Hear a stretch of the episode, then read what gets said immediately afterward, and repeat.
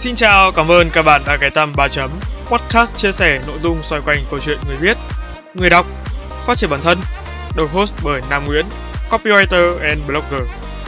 Các tập của 3 chấm podcast sẽ được phát sóng định kỳ trên nền tảng YouTube, hệ thống Anchor vào 21 giờ mỗi tối thứ bảy hàng tuần. Hãy nhớ bật thông báo để không bỏ lỡ bất kỳ tập podcast nào nha.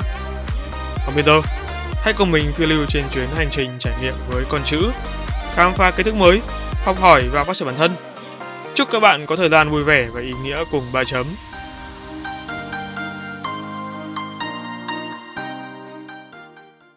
Chào mừng các bạn đã quay trở lại 3 chấm podcast. Cũng đã khá lâu kể từ sau season 2, 3 chấm podcast mới quay trở lại chủ đề người viết trong một mùa chính thức. Tại sao gọi là mùa chính thức? Bởi các bạn đã biết, kể từ season 3 đến season 5, nội dung của kênh luôn có sự thay đổi và biến chuyển. Tất nhiên là mọi thứ vẫn được xây dựng dựa trên background. 2 trên 3 chủ đề chính của kênh là về người viết và phát triển bản thân. Thực tế là cũng nhiều bạn thắc mắc có phải ba chấm đang có hướng đi hơi lan man hay không? Vì rõ ràng là nếu chỉ nhìn từ bên ngoài vào sẽ thấy kênh có vẻ đa nội dung. Thì công nhân trong số podcast đầu tiên của mùa 6 này, với tư cách là host, mình có thể đảm bảo với các thính giả đang nghe rằng ba chấm biết mình đang xây dựng điều gì và vẫn đang đi rất đúng hướng. Mình nghĩ là để kiểm chứng tính xác thực của điều này, cách duy nhất là lắng nghe các tập thôi, đúng không ạ? Mắt thầy tai nghe, thiếu một nửa thôi cũng đã đủ khiến chúng ta hiểu sai lệch về vấn đề rồi. Quay trở lại với nội dung chính sau màn phân trần vừa rồi, thế như các bạn đã thấy ở trong phần mô tả và nghe tập preview season, sẽ có nội dung bàn về chuyện người người viết. Tuy nhiên thì không đi theo hướng kiến thức chuyên môn, mà thay vào đó là sự chia sẻ giúp các bạn, đặc biệt là người mới có một khởi đầu thuận lợi, với những điểm chạm với nghề tốt hơn. Ok và có lẽ không dài dòng thêm nữa, và nghe mới hiểu tường tận được. Thế nên là, ba chấm, on.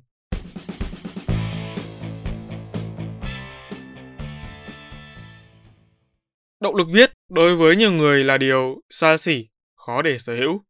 Cũng giống như sáng tạo, động lực là động từ vô hình. Bạn không thể trực tiếp nhìn thấy hoặc cảm nhận nó một cách thực sự rõ ràng, bởi động lực xuất phát từ sâu thẳm trong nội tâm. Nếu bạn đang nghĩ động lực là một kỹ năng, hãy quên đi điều đó.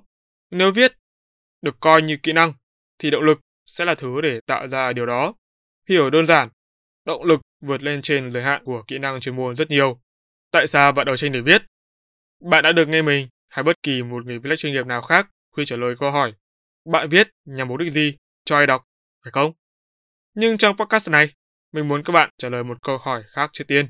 Một câu hỏi tác động đến sự nghiệp của bạn. Tại sao bạn đấu tranh để viết? Đấu tranh, đó là động từ không thể thích hợp hơn nhằm diễn đạt cho động lực bên trong mỗi người. Tại sao bạn lại sống chết đấu tranh với nghề đến như thế? Điều gì khiến bạn quyết tâm theo đuổi công việc này? Đâu là động lực để bạn nỗ lực dồn chất xám và trong từng câu từ, đến từng dấu chấm, dấu phẩy? Bản thân mình đã từng bị dồn ép đến mức nghẹt thở về câu hỏi này. Khi chia sẻ với người thân trong gia đình, không một ai hiểu về nghề viết. Có thể tạo ra những giá trị gì về vật chất lẫn tinh thần, chứ chưa nói đến sự thấu hiểu. Những câu cảm thán mang tính dài biểu, chê bai như áp suất rồi nén khiến mình nhiều lúc nghẹt thở trong chính sự dằn vặt của nội tâm. Liệu mình có thực sự yêu viết và làm sống một cuộc đời với nó không? Bạn biết là có một số câu hỏi đặt trong bối cảnh khác nhau sẽ cho ra những câu trả lời khác nhau. Câu hỏi trên là một ví dụ. Khi 20, bạn có thể dễ dàng trả lời câu hỏi đó một cách chớp nhoáng. Tôi có thể. Nhưng khi 24, 25, thậm chí là ngoài 30, khi phải đối diện với nhiều lo toan, bộn bề, câu trả lời theo đó mà rè rặt hơn. Bạn có thể vẫn giữ nguyên quan điểm ngày nào, nhưng không còn bột phát và hồn nhiên như trước. Thay vào đó, sự toan tính sẽ cho bạn một câu trả lời dài, chín chắn hơn. Nhưng tôi hãy khoan bàn về chuyện đó, vì tập podcast này không xoáy sâu vào phát triển bản thân. Trở lại về câu hỏi hiện tại, tại sao bạn đấu tranh để viết? Mình nghĩ là mỗi người đang nghe, hẳn các bạn đã có câu trả lời.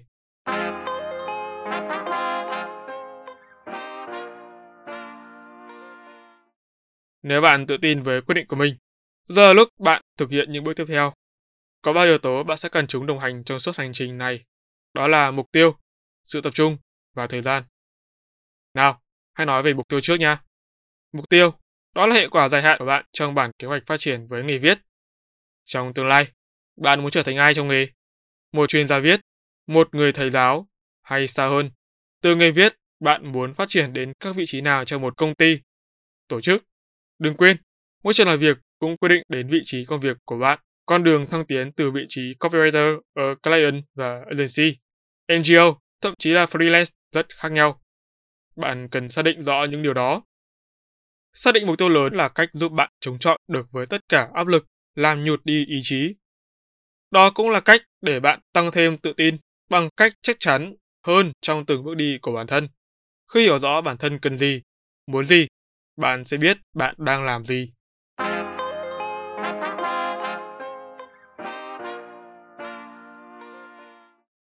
Thứ hai, đó là sự tập trung. Không phải là sự tập trung do luyện tập như trong tập podcast 11 season 2 mình từng đề cập. Sự tập trung mình muốn nói đến lần này, cụ thể trong viết lách, đó là bạn có thể chìm đắm trong quá trình viết được không? Từ chìm đắm mình đang dùng không ám chỉ nghĩa đen, tức bạn viết mà không biết trái đất là gì. Ý mình là, bạn có bị sao nhãng hay mất kiểm soát khi bị tác động bên ngoài và bên trong quá trình viết hay không? Với tác động bên ngoài, đó là những sự cố bất chợt xảy đến, ví dụ như tiếng ồn ào của người và vật. Nói cách khác, đó là những tác động vô chủ đích dưới dạng âm thanh, hình ảnh, vân vân. Còn tác động bên trong thuộc về tâm trí. Kiểu tác động này có hai dạng bao gồm những tác động bình thường như cho lúc viết, bạn có bị phân tâm bởi công việc khác không? Dạng tác động còn lại là bạn có thực sự tự tin, chính xác hơn và tin vào cái mà bạn đang viết. Cụ thể hơn là bạn có tin vào việc bản thân đang làm hay không. Mình tin rằng sẽ có thời điểm bạn bất chợt hoài nghi về bản thân, về sự tự tin, mục tiêu và giá trị theo đuổi. Nếu vô tình để lộ điểm yếu này với những người đang ngược lại với đức tin của bản thân, bạn sẽ dễ bị lay động, hay tệ hơn là gục ngã. Vậy nơi biết che giấu là điều không thể, chỉ bằng bạn hãy cải thiện, khiến nó trở nên tốt hơn bằng sự tự tin. Mình biết, để đạt đến được cái đích cuối cùng như vậy không phải câu chuyện ngày một, ngày hai. Mình đã từng và vẫn đang trải qua nó, và mình nhận ra rằng sự trải nghiệm là cứu cánh vô giá giúp bạn vượt qua khó khăn và tốt hơn qua mỗi ngày. Hãy tin, đến một ngày nào đó, bạn sẽ đủ dũng khí để có thể hét to với cả thế giới về sự lựa chọn của mình là hoàn toàn đúng đắn.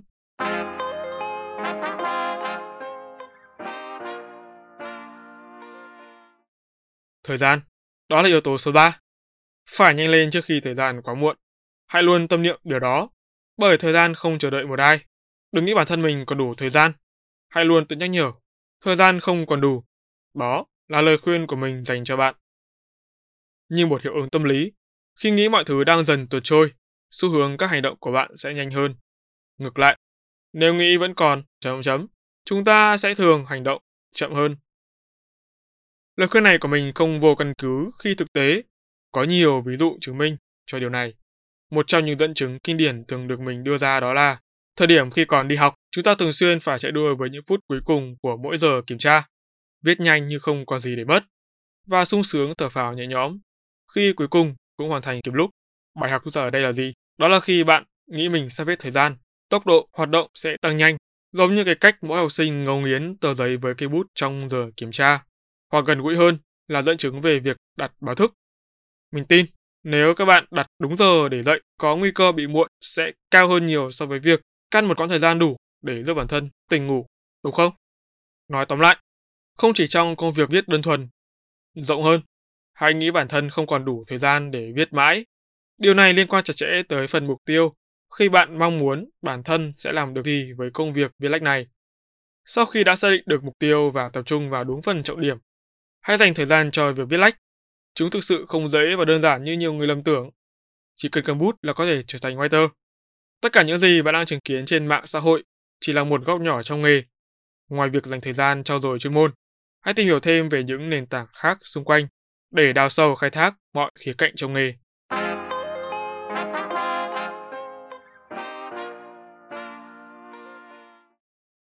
Phần 2. Một số cách giúp bạn tạo động lực. Giống cảm hứng, động lực là yếu tố không thể nào lúc nào cũng xảy ra. Nhưng động lực thuộc cấp độ cao hơn vì chúng đem lại sự trường tồn. Chúng không thường trực. Ồ dĩ nhiên rồi. Cái gì càng khó thì càng khó kiếm tìm, càng khó lưu giữ. Thứ đó càng có giá trị lớn. Vì sao ư? Vì để mỗi người chúng ta biết và học được cách trân trọng.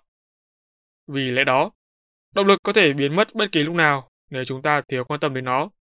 Chính vì thế, những phương pháp dưới đây không giúp bạn tìm kiếm động lực. Ngược lại, mình muốn các bạn tự tạo ra, nuôi dưỡng, chăm sóc động lực mỗi ngày. Thứ nhất, đó là hãy tự kỷ luật bản thân. Kỷ luật là cốt lõi tạo nên thành công và cũng là bước khởi đầu trong quá trình xây dựng động lực. Trước khi nghĩ đến những thứ cao xa hơn, bạn phải đưa bản thân vào khuôn khổ nhất định, không giới hạn trong viết lách. Hãy thiết lập kỷ luật trong mọi công việc, sinh hoạt của bạn ngay từ bây giờ để tạo thành thói quen. Khi tất cả đã vào huồng và tuân thủ theo quỹ đạo được lập trình, mọi thứ bạn làm sẽ trở nên thuận lợi hơn.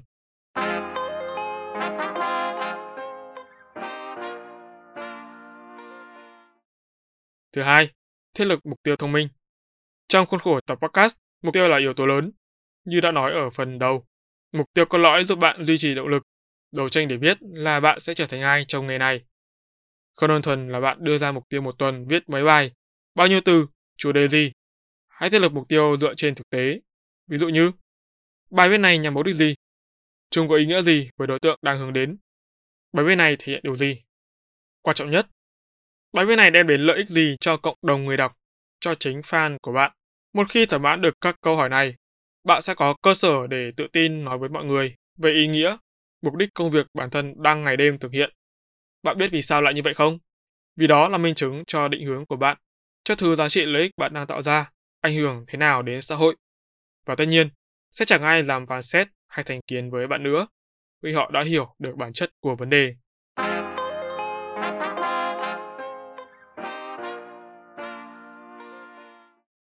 Thứ ba, sáng tạo không gian làm việc. Bạn biết không, một trong những yếu tố giúp động lực bên ngoài của mỗi người được duy trì chính là tác động của vùng không gian xung quanh. Nếu bạn là người có thể làm việc tốt ở bất kỳ môi trường, hoàn cảnh nào, xin chúc mừng. Bạn có thể bỏ qua phần này để không mất thời gian nghe. Nhưng gậm đã, nếu bạn không phải kiếm người như vậy hoặc muốn cải thiện hiệu suất, kết quả công việc tốt hơn, nản lại một chút cũng không thành vấn đề đâu nhỉ. Ví dụ đơn giản thế này, không phải ngẫu nhiên mô hình coworking ra đời, thậm chí ngay đến cả không gian cà phê cũng được chia làm nhiều loại khác nhau. Có những quán cà phê chỉ để tám chuyện, tán gẫu, có những quán lại chuyên để học tập, làm việc với sự tĩnh lặng gần như là tuyệt đối.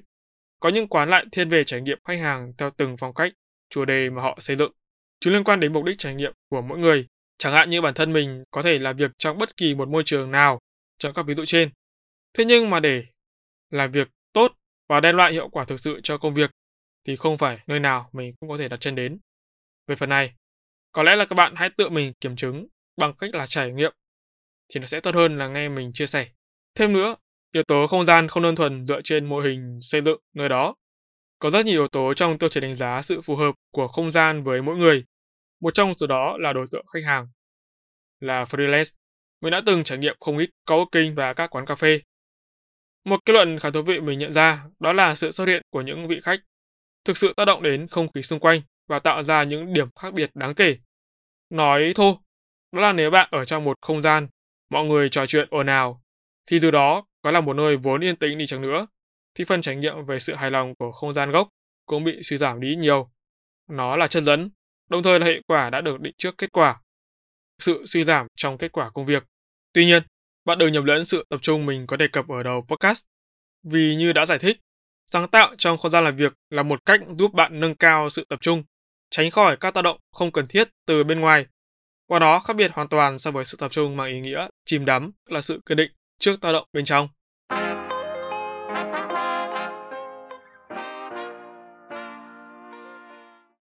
Cuối cùng, thiết lập trạng thái vô cảm. Khác với việc bạn làm thế nào để tránh khỏi tác động, không mong muốn từ bên ngoài, ảnh hưởng đến hiệu suất, kết quả công việc. Trạng thái vô cảm trong phần này có nghĩa là bạn cần loại bỏ ưu phiền, sự tiêu cực và trở nên tích cực hơn. Bạn có biết điểm chung giữa nhà sáng tạo nội dung, người làm truyền thông, nghệ thuật hay các công việc liên quan là gì không? Đó là họ luôn vui tươi và đặc biệt cực kỳ cá tính. Sự cá tính của họ là thứ không thể bị sao chép và chỉ có thể hợp nhất với những đối tượng giống họ.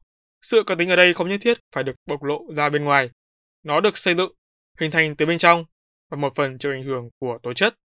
Họ rất giỏi trong việc che giấu cảm xúc, đặc biệt là sự tiêu cực để trở nên tích cực hơn.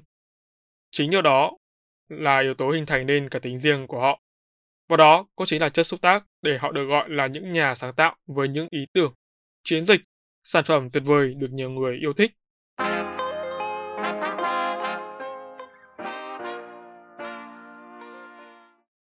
Kết luận Tại sao bạn đấu tranh để viết? Liệu mình có thực sự yêu viết và dám sống một cuộc đời với nó không? Trong tương lai, bạn muốn trở thành ai trong nghề? Bạn có bị sao nhãng hay mất kiểm soát khi bị tác động bên trong trong quá trình viết hay không? Đây là bốn câu hỏi kết luận cho tập podcast lần này cần được mỗi người trả lời. Với hai câu đầu, chúng thực sự quan trọng cho việc định hướng nghề nghiệp của bạn. Nhưng cũng đừng quên hai câu sau, bởi câu trả lời của chúng chính là tinh thần động lực của bạn. Động lực là chặng đường dài đi cùng lý trí. Chúng xuất phát từ sâu bên trong mỗi người. Sự kiên trì là người bạn đồng hành để hướng tới vạch đích chính của thành công. Và bạn chính là người sở hữu chúng để quyết định số phận của mình. Chỉ khi bạn thực sự đam mê với công việc, sẵn sàng hy sinh mọi thứ vì nó, động lực mới thật sự xuất hiện và tồn tại mãi mãi.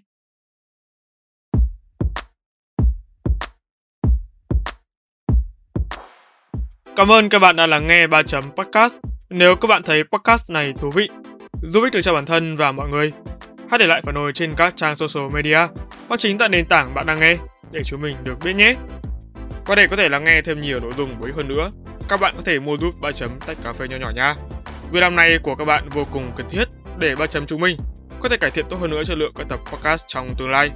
Đừng quên vào 21 giờ mỗi tuần thứ bảy hàng tuần, bạn sẽ có hẹn cùng 3 chấm trên các nền tảng phát hành podcast như YouTube, Google, Apple, Spotify và nhiều hơn thế nữa. Hãy nhớ nhấn nút cho đăng ký để không bỏ lỡ cơ hội để lắng nghe những chia sẻ bổ ích về kiến thức chuyên môn từ ba chấm nha. Còn bây giờ, xin chào và hẹn gặp lại. 3 chấm off.